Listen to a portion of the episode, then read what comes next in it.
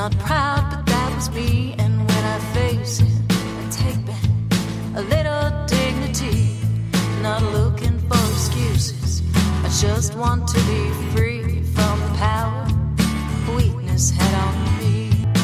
Free, free, free, free, free.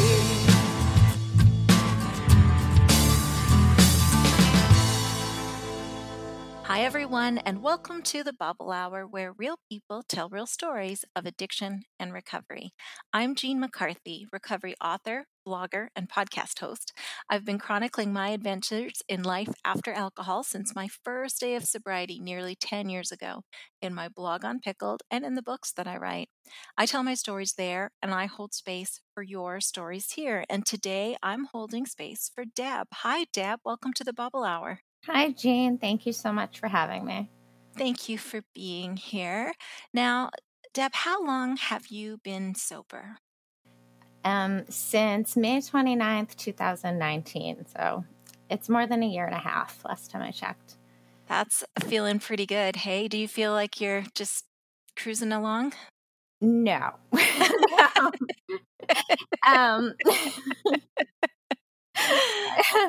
No, you're going to have a blog for a long, long time with people needing you. No, well, honestly, I think, my story, and probably a lot of people's, is it's primarily a mental health story with a lot of alcohol running through it. In my family, everything I'd always had modeled and kind of copied later was sort of a denial or lack of understanding of some behavioral and emotional issues, and self-medicating was what my parents did, and you don't know any different than what you've seen. So it was very normal to me that we had a kegerator in my dining room with my parents growing up. That didn't seem odd to me till I started to have friends coming over to visit, and this is a little bit odd, or they'd noticed the amount of empty cans that would be in the car to go to the redemption center, things like that I never would have picked up on, and was still in denial about well into adulthood as far as alcohol being an issue. But to back up a little bit, to just tell you about me and my story, I'm 42 now, working as a freelance writer, a little light this year for personal reasons mostly. So I live in the middle of Massachusetts, and besides taking care of my kids, I really love exercise, all forms. I don't like cooking at all, no matter how hard I try, but I still try to jump around a little bit. Initially, I don't think my relationship with alcohol was all that atypical for a teenager, probably even swung more toward caution, because I was a runner on the cross country and track teams, and the culture of student athletics, both in high school and college, was very anti-substance. And I had a perfect excuse to, not that I was any kind of all-star athlete, but I just had an easy excuse to say no. And I think I probably had one beer before I graduated from high school. And even college wasn't, there was the occasional party, but it wasn't a significant issue that interfered with my life, I think, until I started using alcohol to substitute for other things. We see it in the marketing for alcohol toward women a lot, where that it's become kind of conflated with self-care in a way. And when I was in my early 30s and had been a long distance and competitive runner for a long time, definitely used it to manage stress. Had a very hard time getting by without it whenever I was injured. Then I found myself a single mom with a 3- and 4-year-old. I did have help, but I had days on end where, you know, obviously I couldn't leave them home alone. But if they were in bed for the night, it was okay, or it seemed okay to have a glass of wine. And it took a good decade for that to snowball into an uncomfortable amount. But even along the way, I mean, I did hear comments. I ignored them, deflected them. I'm not sure if it was before or after my first partial hospitalization that that I'd started to really question whether I had a troubled relationship with alcohol. Denial can be so, so thick. It's so easy to think that it would be obvious, and it's just not. After my divorce, I remarried a wonderful person. His name's Jason. We've been together we've been married for 3 years now, and we've been through a lot. Our newlywed year was really tough. We spent a lot of energy and concern with my mom had a health crisis and a housing crisis, and we did our best. We had a lot on our plate very quickly. And I think the stress for me and part of what makes me anxious and sometimes feel, can set off a thought spiral is really feeling caught in the middle, being empathic to everybody's feelings and knowing that nobody can get everything that they want. In that situation, it was really a matter of figuring out what was healthiest and safest and most reasonable as a means of caring for my mom full time. But in my other year, I had her kind of just, she wanted to stay right with me, and I totally understand it. I couldn't sustain it, and I just the mental push and pull and wanting so bad for nobody to hurt was just more than I could take. So my anxiety got to a level that I'd always been pretty high functioning, but at this point I was having to take time off of work. I've lost count of how many significant kind of episodes I've had. But when I got treatment it's called a partial hospitalization program. And so I went about a year and a half ago. It's run by a hospital. And they had, originally I was just on the mental health track. They did offer a dual diagnosis program. During my initial intake meeting, there's a long questionnaire.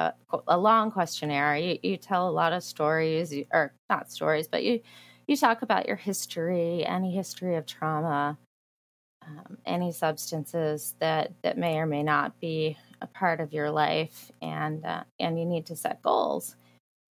And I was low enough toward my bottom that I was more honest than I'd been with clinicians thus far. I told the truth, or pretty close to the truth, about how much I was consuming. Or I think I said 3 to 4 glasses a night, which is probably accurate, maybe more on the weekends. But it was, you don't realize how much volume that is until you stop. And I would imagine the empties that weren't there. But I had to pick a third goal, is what I said. And my goals at that program were to work on the anxiety and the depression. And it was an abstinence-based program. I reluctantly agreed that my drinking was heavier than I was comfortable with, and that I'd take a look at abstinence, at least for the duration of the program. It wasn't that hard to agree to for the 2 weeks, but to get through the 2 weeks, I found that I needed other resources pretty quickly. I think I found the Bubble Hour pretty early on. In that search, I listened to other podcasts and read books, and I think it kind of came full circle where it helped me. Doing that work helped me just understand how much nonsense I'd been telling myself for a long time, and it alleviated my anxiety tremendously, not just chemically, not just because I finally understood that alcohol renders antidepressants much less effective than they would be on their own.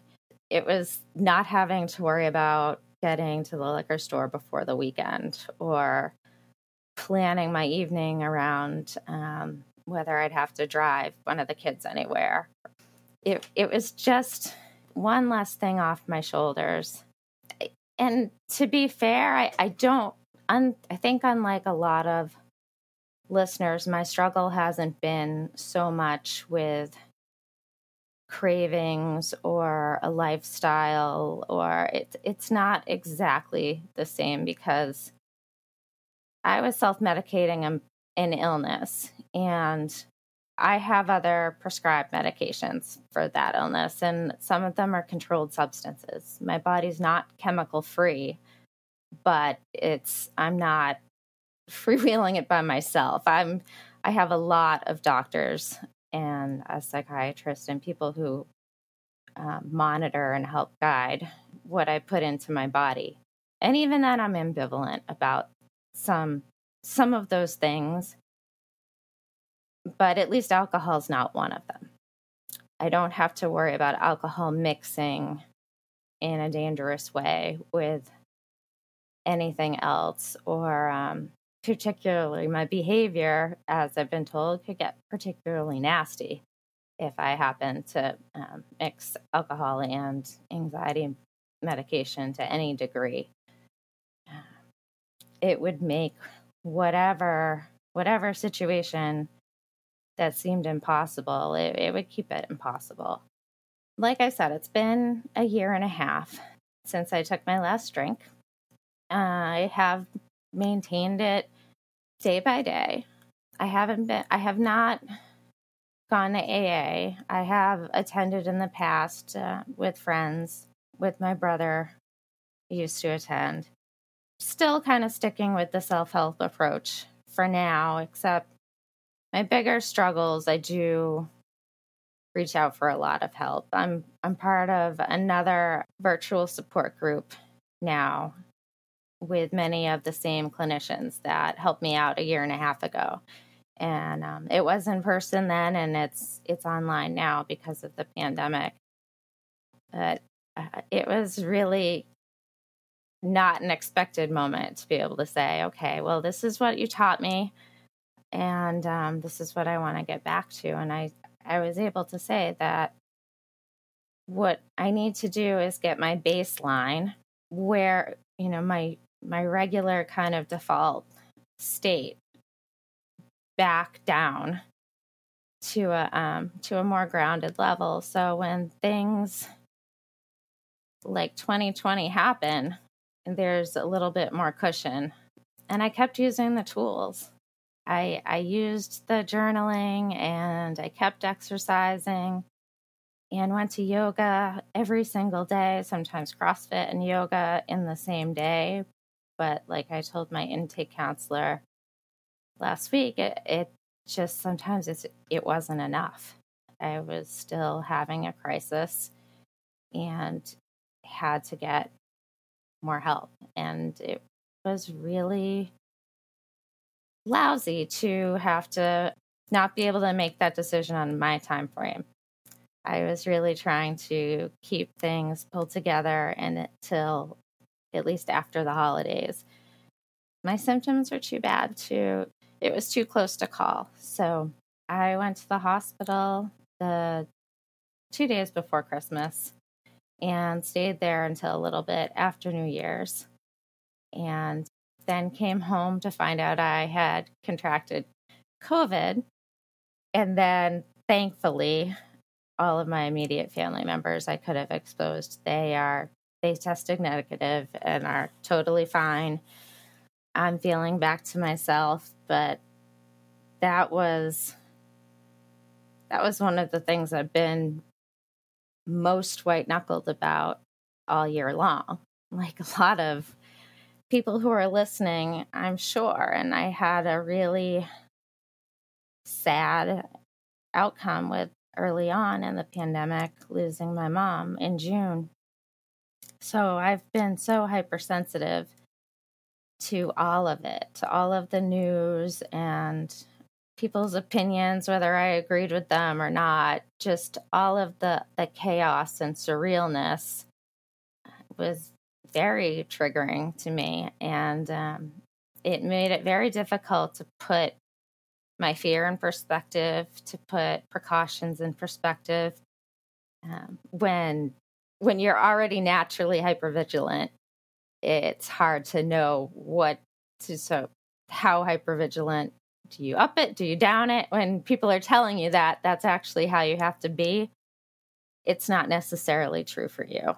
But the ironic thing is that actually getting COVID myself, it's not, I'm not going to say it's cured it as a trigger. It still makes me very nervous. I think I'm going to have complicated feelings about, everyone is going to have a lot of complicated feelings about this whole year for a long time. But that particular thing, like, okay, well, the worst things that I had feared, they have happened, and we're still going. We're doing the best we can. We're making the best decisions that we can. So my motivation is, it's always been my kids, and not in a way that, you know, if they listen to this someday, I want them to know that it's not in a way that should burden them at all. It's just, if you're going to have a reason to push through really impossible things, I have two awesome people in my life that they're worth it. They push me to do things that I wouldn't otherwise do. I joke with my daughter that I would not revisit seventh grade for the third time, if you count me, my son, and her. I certainly wouldn't do that for anybody else. It was the worst year of my childhood by far. They're my motivation to want to be the healthiest version of myself I can be. And I think it's important that they grow up, and I don't want to criticize my mom, especially when she's not here to defend herself, but she martyred herself to a degree that was really hard to live up to. When you're told that you're your parents' world, when at 9 years old you're your mom's rock, and she says that to you, when your sister is calling you substitute mama, it's too much. It's too much pressure, and it's too heavy for a kid. So, you know, I don't want to tell my kids they're my world, they're the reason I live, but they're a damn good reason to enjoy this world, to have things to look forward to. And that's a really big part of mental health, is just knowing what's the next thing that is most likely going to make you smile, to find those little moments of joy. And to be able to come to, I think, people who have episodes of mental health, of really feeling helpless or hopeless and just wanting to shut it off. And then when you come to your sense, when you come not to your senses again, we're not insane, we're not crazy. I don't think those things exist. But when you come back into your own head, and you can look out at a sunrise, or just something as small as, you know, your dog, and think, why would I have ever considered even missing this? Why would that have ever, I can't believe I could have almost missed this. And I think that's, it all links back to just being honest with yourself. And I think with alcohol, for me, that was not the primary struggle. It was low-hanging fruit in terms of getting my overall life together. It was sabotaging my treatment plan, because my treatment plan was based on incomplete information. It was mixing not well with the drugs. It was distracting me from dealing with issues at hand. It certainly could have been risky. There are a million things that fortunately did not go wrong. And it was certainly brought to my attention politely, maybe too politely, more than once. It crept up over the years. It crept up very, very slowly. Kind of like the analogy of the frog that's being boiled in water. And in your head, it's still a glass of wine every like Thursday or Friday night. And then in reality, it's a full-blown habit that is not making anything better. It's interesting as you say that. I'm thinking, you said you were self-medicating with alcohol.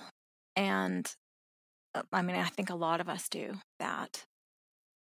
And then even if anyone is fortunate enough to then actually deal with the problem that they were self-medicating, but now you have two problems, right? Yeah. Because you don't need to self-medicate anymore. You have appropriate medication, but okay. But meanwhile, you develop dependency on alcohol or alcohol use disorder. So then you start taking medication to actually treat the underlying problem.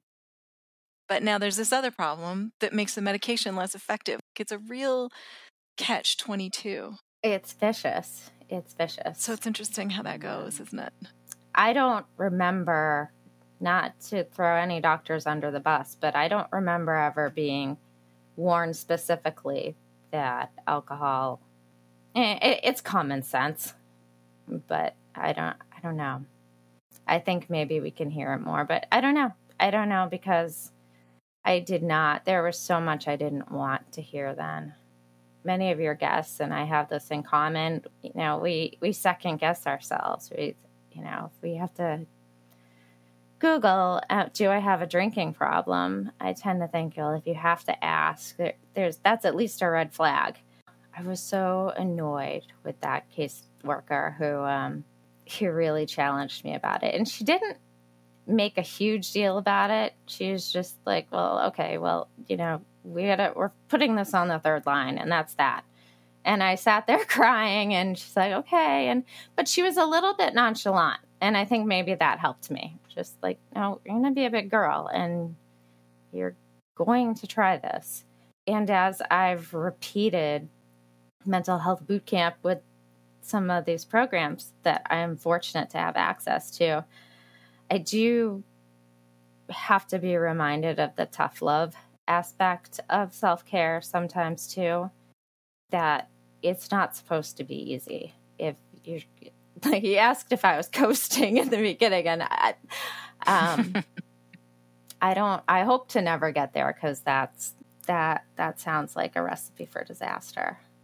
Yeah, I think I'm cautiously 10 and 2, just trying to keep moving forward safely as possible, and as calm and balanced and grounded, and trying to grow and own some of my mistakes, be open-minded to changing my mind about things. Changed my mind about quite a lot of things. Just experience is different from what you want to think. I didn't think I'd ever find myself so much as the whole alcoholism in the family was just so obvious that it's comical. That we used to go sailing with my dad, and one of us would have to carry the cooler down the gangplank, which would be steeper or less steep depending on the tide. And it would be really heavy on the way down. And it didn't click to me until I was 40 years old that, okay, so that fit a 6-pack plus a couple more. So we were out in the sun all day with the only adult consuming 8 beers at a minimum, and then going back in a car. He was trying to teach us to be sailors, but now in retrospect, he was also trying to take naps at the same time. But you're so oblivious as a kid. Now I see, oh, that's why he thought it was relaxing. We definitely did not. Or the umbrella diagnosis I have that I'm pretty sure I have, because there's no real test for any of these. But a psychiatrist that I saw about a year and a half ago, the same time that I stopped drinking, provided me with a questionnaire. The very first question, he said, "Oh, I don't know if this will come up with anything for you, but why don't you just go through and answer these questions?" The very first item or criteria was makes frantic attempts to avoid real or perceived abandonment. I had never seen that on a questionnaire, ever. I had never seen a more concise description of what I'd been living with for a long time. That is one of several traits for borderline personality disorder, which some people call BPD. Another term that a lot of people like that's probably more accurate, he said I made to think of it as emotional hypersensitivity.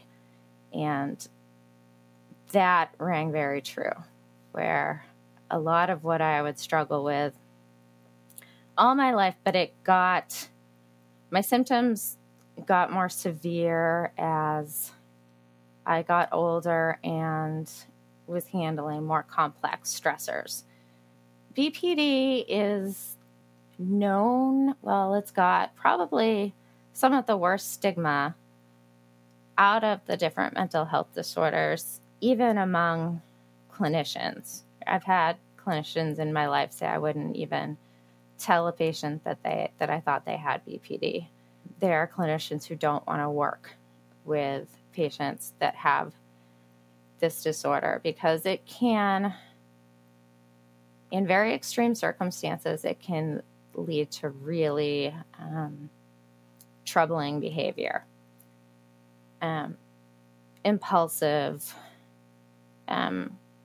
There's a, I don't know if it's a misconception or a stereotype that people with BPD are very manipulative or attention-seeking and dramatic, and it really might look that way to someone who doesn't understand or someone who hasn't experienced it.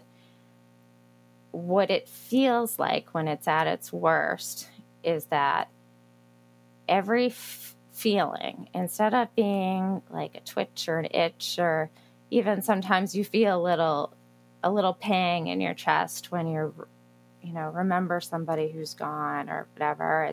BPD at its most unmanaged, every emotion just feels like a knife to the chest. It's just every little feeling and every big feeling, they just come at you all at once. They stab and they stab and they stab and they don't stop. And it becomes so overwhelming that, at least for me, I wouldn't even know how to begin to articulate why I was upset, because sometimes there's no apparent reason. There'd be things in my head that I'd built up. I mean, basically, it's a very, very complicated. I think all mental health diagnoses are very complicated. But the key symptoms that I've struggled with were depression. More as I got older, I think, anxiety, and when I was younger, particularly as a new mom, when I had one colicky baby and then another colicky baby right behind him. But as I've learned more about the diagnosis, it makes sense. It does help connect some dots. And there are other elements of it that I thought didn't fit. There's one about having an unstable sense of identity. And that was one of those that I didn't think really fit until I'm confronted with trying to share my identity. Then I get kind of stuck and I think, okay, we had a project in the hospital, an art project. And well, it started with a meditation to think about who we really were at heart. You know, what that glow was from inside us, from when we were just ourselves, just our natural selves. And I remember doing that meditation, kind of thinking of that glow, thinking of being kind of a somewhat carefree kid who wanted to be a ballerina when I grew up. And, you know, I pictured somebody holding her head tall and being cheerful and playful. And the person who came out was so different from that. I feel that my personality was almost kind of disciplined out of me with the way growing up with my dad was definitely an alcoholic. He lived in the same home with me and my mom and sister until I was 9, and then we just saw him on weekends. But he was a very controlling, manipulative person, and that was what he did. It was if he said, don't cough, you didn't cough. If he said, the sky is purple, you better just go ahead and say, okay, you're right. That was what I grew up with, to the point that, you know, it would get me nervous to even hear other kids having fun, that I'd have this kind of mother hen kind of intuition that, okay, you guys better settle down or somebody's going to get in trouble. Someone's going to get hurt. It's not going to be good. So I think what I'm trying to figure out now is, you know, kind of to use it, what is my natural personality? Can I marry, you know, I find that carefree ballerina and this like 42-year-old colicky baby who never grew up, and this dysfunctional adult but who keeps getting back up every damn time life knocks me down, getting up again. I'm in there somewhere. And it reminds me of the in the treatment of borderline personality disorder, dialectical behavioral therapy is one of the most well-regarded kinds of therapy to treat that. And a key concept is the idea of wise mind, where we're kind of shown that our rational mind, our thinking mind, is at one extreme and our emotionality is at the other extreme. And some of us tend to lean way on one side or the other. I would tend to be much more emotional when making decisions. The idea of wise mind is to kind of find the sweet spot where both of those ideas overlap, where your emotions and facts can live in the same space.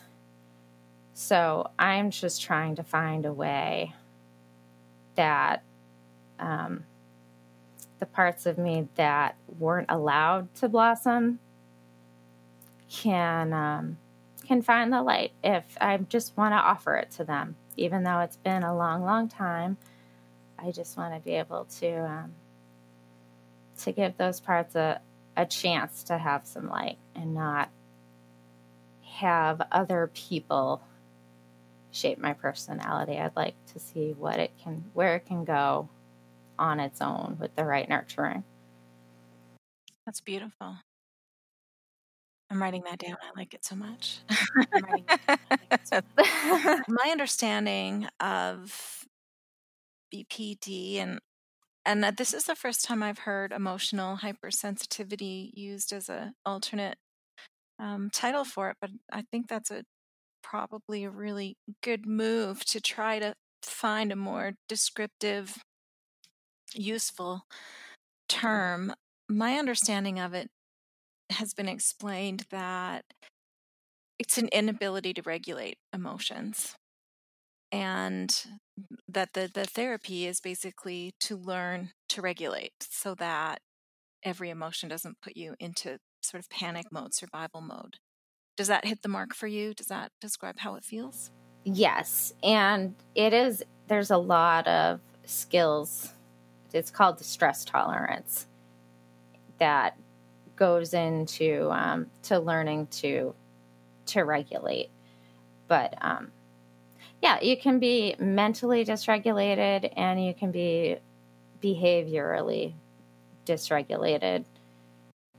You know, I've had a lot of, you know, innocent conversations or neutral conversations turn into knock down, drag out arguments because my emotions go from 0 to 60 so fast without really having a chance to process the information. It doesn't necessarily have to be about what's being said. You know, my husband would say, "Oh, you know, could you wash the eggs out of that pan when you got a chance?" And I'll go straight from, you know, okay, yeah, I bypass right by, yes, my dirty eggs are kind of gross, to, oh my God, he thinks I'm a slob. I am such a terrible wife. I'm letting him down. It will take such giant, enormous mental leaps, but they happen so lightning fast that I don't even know that I've just gone there, and I'm already, I have tears spilling from my eyes. I'm already shaking, and my poor husband's standing there like, I just, you know, what happened? I just asked you to take care of the pan. And it's definitely not about the pan at all. It's about a million other things, and that might have just triggered something about, usually it's something about feeling inadequate or that I'm not doing enough, or if worrying about whether I am up to standard by my own standards or what I imagine somebody else's to be. And that's just one example of how just like a little graze with a feather can feel like a like an axe. It's not, right. Yeah. It's like emotional whiplash, right? Like you just like, whoa, like even you don't really know what just happened. You said every emotion feels like a knife to the chest. Do good emotions sometimes have that kind of a response too? Or is it more that you're finding subtext in anything that has a whiff of criticism that could result in abandonment? It's definitely stronger. Negative is almost always harder to ignore.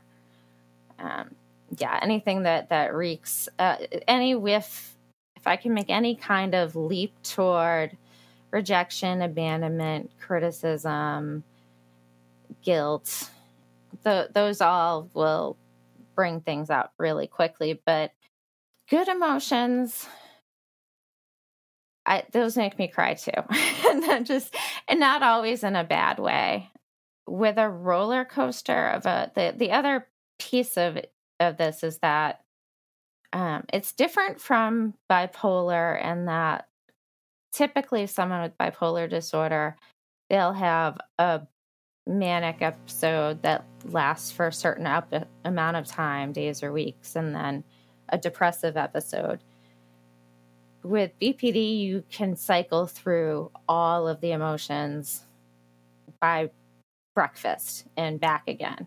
And usually they are triggered by something, whether it's something that truly measures up to the response, usually not, but usually there's something that will tip the scales in either direction. So even happiness can be very anxiety provoking because you can almost see the crash around the corner. So has your husband had to learn some new skills too? Is this something that you guys work on together? Because this seems like something that would be really hard to navigate alone. I mean, it would seem that even if you had a code word of like, you know, banana for when you're feeling something that has like no relevance in the moment, just to give him a clue of like, oh, it's happening. Or does he just know? Has he learned all of the indicators? It's a work in progress. It's a work in progress. I'm learning to, because sometimes he can just see it on my face. He'll just say, your face just fell. What happened? And I'll pause and I'll say, well, okay, we probably don't, I felt something, but it's not really something we need to get into now. And if I'm honestly telling the truth, and we've learned that it's not, that evening time isn't a productive time to get into a discussion. Sometimes we'll forego a conversation, and I will kind of write down some thoughts and email him the next day. But to address your question, yes, it's been extremely hard on him. And I'm not sure how much the BPD, I think that knowing about the BPD diagnosis has overall been helpful, but it's also, it probably took me a good, it took me a long time to accept that that was a likely diagnosis for me. Mm-hmm. And no, it's the diagnosis nobody wants. yeah, they definitely don't sell it very well. Although, you know, I'm just remembering what little I know about this, and I've read a couple really good books. The Buddha and the Borderline was that was really insightful book for me to understand the diagnosis of a friend who actually was on the show a few years ago, Michelle. I'll post a link to her episode too if anyone's interested in learning more about this. But you know, one of the ways that they diagnose BPD is that people have a string of broken relationships, because they, you know, often people that are undiagnosed, untreated, their relationships don't last. I mean, family members, partners, and so they don't have the opportunity to develop tools with the people in their lives because they end up breaking all of those relationships. So it strikes me as really fortunate for you that you have, you know, intact relationships to learn new tools within and to be successful in your treatment and not alone in it. Absolutely. I'm a really lucky woman. I knew a lot less about my diagnoses at the time of my first marriage. And I know that it was a big part of the difficulties in that relationship too. My ex and I still have a co-parenting relationship. So, well, now the cat's out of the bag and we have to deal with this as a double blended family. It wasn't so much romantic relationships where I saw my symptoms show up until this relationship. I think because I had used some defense mechanisms to kind of hold my emotions at arm's length a little bit in some situations, but where I would get myself in trouble would be with friendships with other girls and females. I would have a different best friend every year or two. Mm. Did you have a series of dramatic events that ended those friendships? Like, do you look back and see a pattern? The pattern was usually that I was kind of being used. Mm-hmm. Most of the time, I was being kind of taken advantage of in the name of friendship. Even as an adult, when a few months in, the dust had just sort of settled on my own separation, and you know, we had the kids enrolled in school. We'd established a parenting schedule. We'd started to adapt to a new normal, and a close friend of mine was in the throes of a lot of crises of her own, and she asked if she could stay at my place. And of course I said yes, but I only made it about a day. It was just too much. Just too much emotion and tension, and I drew a line, and she didn't forgive me. There's only so much space in this little apartment. You know, we can't, you know, it's not fair. It's not good for me. It's to be around. I don't want to say she wasn't a real friend, but I think a stronger friendship would have recovered from that, from one friend saying, you know what, it's too much to have in my living space right now. So that strikes me as being more in the pattern of codependency and people-pleasing, having such a big heart, wanting to do so much for others, but also very typical for those of us that have those codependent tendencies of like being other-focused, caring more about others than about ourselves, identifying more with other people's feelings than our own feelings. I want to do all this for you, but then doing too much and then resenting it. And then, right? And then it bites you in the butt. And then you look like a jerk because, not you personally, but I mean, then the pattern is then that person realizes, oh, great, well, now I'm the bad guy. And I kind of made myself the bad guy, but I'm not the bad guy. But wait a minute. Like, yeah. How did this happen? Yeah. 100% a pattern. I don't know if you've read Melody Beattie's book, Codependent No More, but that is a pattern that she describes of doing too much for others and then not being appreciated or being taken advantage of, and then having it kind of blow up in your face. Yep. And wondering, oh yeah, how did we get here? Yeah. But luckily our whole family is learning skills. Yeah. How old are your kids now, Deb? They're 12 and 13, so they're right in the throes of adolescence and a pandemic, and so as a freelance writer, it all starts to make sense how this might have impacted your work in the last year. All of this. Speaking of COVID, I'm very sorry about your mom, losing your mom so hard during this pandemic where, you know, we can't see people the way we want to. We can't have people around us to help us grieve. And in the mix, you know, your diagnosis, your sobriety, your family being home, just all of it. Boy, it's a lot all at once. And anyone who's lost someone close to them during this pandemic is really carrying a heavy load, and even more so for you with the added burdens that you have right now.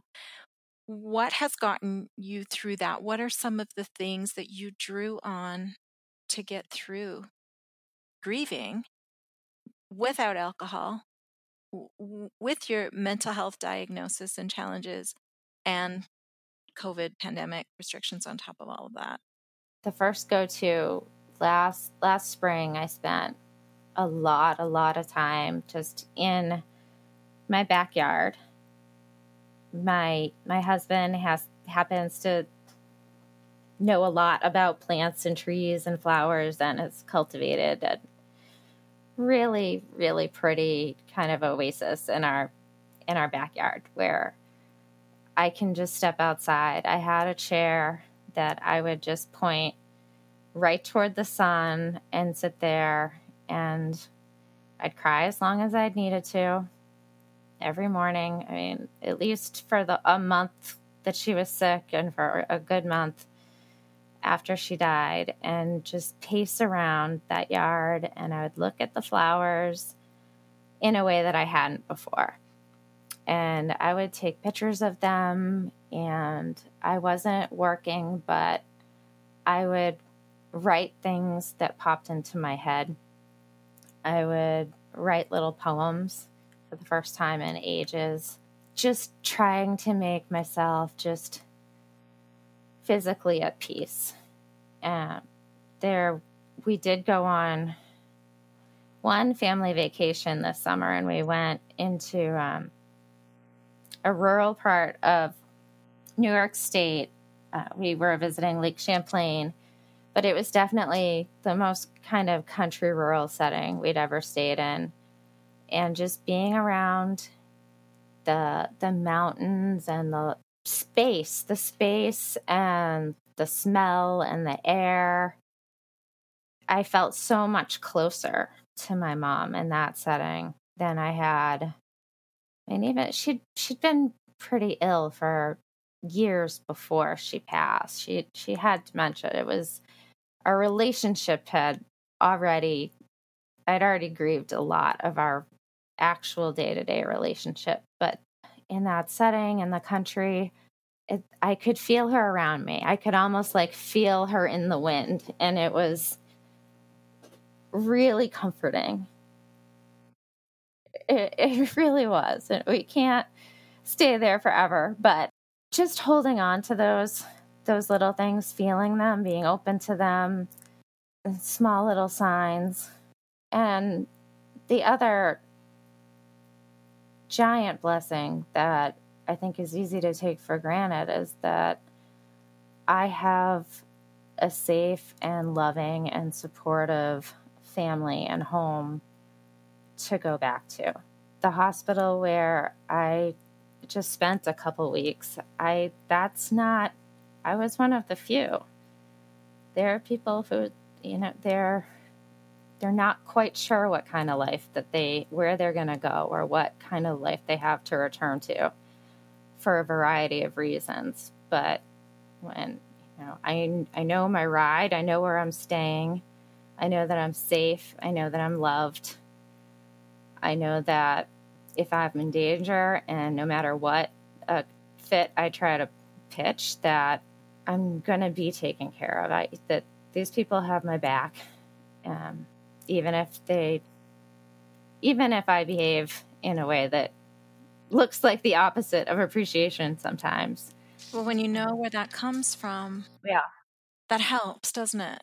When you know where that behavior, yeah, that it's a symptom of something, and it's not your true heart, and it's not your desire to act out. It's a symptom of something else that's going on. And just knowing that is helpful, right? Even when it's hard. Yeah.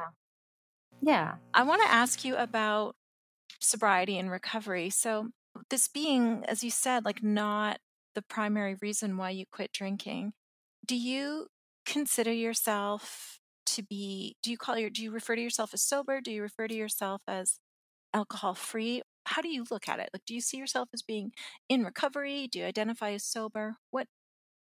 I don't want to say labels. Like, how does it make sense to you in that way? Right. What I typically just say is I don't drink, or I stop drinking and leave it at that.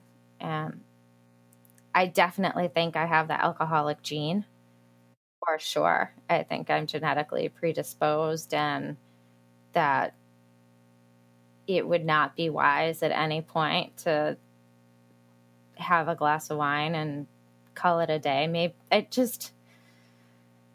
I can't see a scenario where that would be worthwhile. Mm-hmm. I just can't. I don't have a problem when other people drink socially around me unless they're intoxicated. I'm definitely start to get uncomfortable if people are slurring their words or whatever, but it's very liberating. Just like I said about just not having to worry about buying alcohol is when people are saying, what are you drinking? It's just, I don't. Okay, that's cool.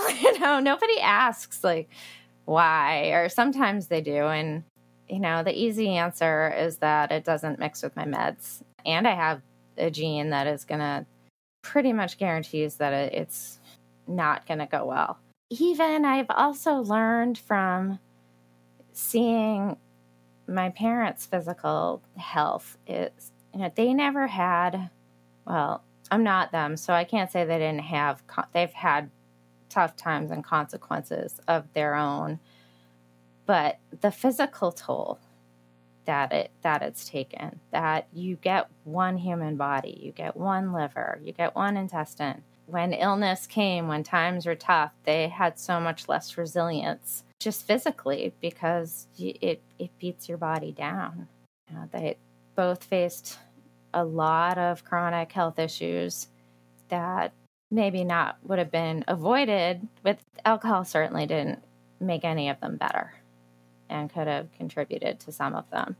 Yeah, and I think for a lot of us, when we're drinking, the idea of like liver damage or pancreas troubles seems kind of vague and not an immediate problem. But if you've ever seen somebody living with those things, it's painful, it's debilitating, and there's so much damage that chronic alcoholism does to a body as it ages. It's shocking.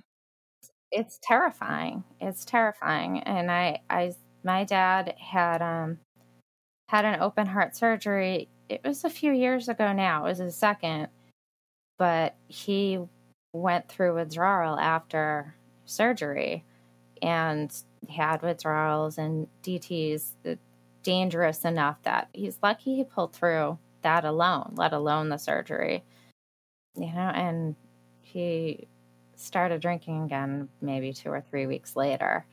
It was a window of opportunity, but it's It's gone. It's not my decision to make. It did feel good to share that I didn't. The last time that that we saw each other, it did, you know, made a point to say, "Oh, I got Pinot Grigio for you," and said, "Well, that was nice of you, but no thanks."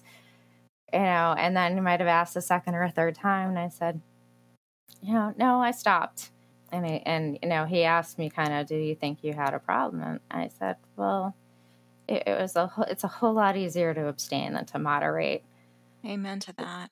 It's just, if you can, if it's something you don't need in your life, so much easier. And we don't need a badge that says we're official alcoholics in order to make that choice, right? Like, right? There doesn't have to be some crisis or diagnosis even for that. Just to know, like, you're so much better off without this. So true. Are you looking forward to when your support groups get back to being in person, or are you going to miss online meetings? No, I think I'm happily surprised that online is as effective as it is, but I am looking forward to getting back in person. There isn't any substitute for that, really. Yeah, I have to agree with you. I'm finding the same. I'm grateful for the online meetings. I mean, they're amazing, and I hope they continue. I'm sure they will to some degree because they turn out to be really, really useful, but I miss my in-person meetings too. There's a lot to be said for that. Yeah, I think that the one positive about online meetings and support groups is maybe it lowers the barrier to entry just a little bit. If someone's a little bit reluctant, it's a little less daunting to hop online. Yeah. Join a meeting. Yeah, that's true. And it can help you build courage for going to a real one. I think when you, or not a real one, an in-person meeting. Their online ones are real too. Right. I even started at the, there is an athlete at my gym who happens to be a minister. And I hadn't gone to church growing up or very much as an adult, but during the pandemic, her church started posting all of their services online. And that was part of what I would listen to that. Certainly in the spring when I was grieving my hardest, it brought tremendous comfort. And I don't know that I would have just walked through the door. I knew I'd been tempted to walk through the doors a lot of times just to see what it was about. But I had too much inertia, or just enough to keep me at home. But now that I've kind of been introduced, I feel like I could walk in the doors once they open again. Yeah. That's so nice. Well, yeah. Thank you for your time. Thank you for sharing your story. I really appreciate it. And it's good to learn along with you. I really appreciate your candor and talking about, you know, some pretty personal things that we don't all get to learn about and get to hear about. So it's really wonderful of you, really generous of you to share your story, and congratulations on your wellness and on all the work that you've done. I know it isn't easy. Thank you. Sometimes we get so used to always talking to each other about this stuff that we sort of forget to stop and just like high five. Yeah. Yeah, you too. Right. Well, thank you so much. And listeners, if you would like to give some feedback to Deb, thank her for her story, or relate to her in some way, send an email to thebubblehour@gmail.com, and I will make sure that Deb gets it. That's all for this week, everyone. Until next time, take good care. I own it. I did that. Not proud, but that was me. And when I face it, I take back a little dignity, not looking for excuses. I just want to be free from the power weakness had on me. In a dark corner is where shame likes to hide. Well, you think you're strong just 'cause you keep it all inside. It just stays in wait there to rob you of your pride. Turn the light on, turn the light on, you can shine. When you say, "Oh, I did that, not proud, but that was me." And when I face it, I take back a little dignity. just want to be free from power. Oh, yes, head on.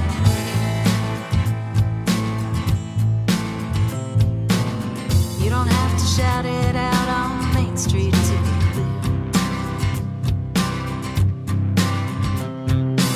clear. You don't need to whisper to confessionary ears. The person you should talk to is looking at you in the mirror. And the one who matters most can always hear when you say, oh, did it. Not proud, but that was me. And when I face it, I take back a little dignity. I'm not looking for excuses. I just want to be free from the power. Oh, you yes, head on. When you say, oh, did it. Not proud, but that was me. I take back a little dignity. I'm not looking for excuses. I just want to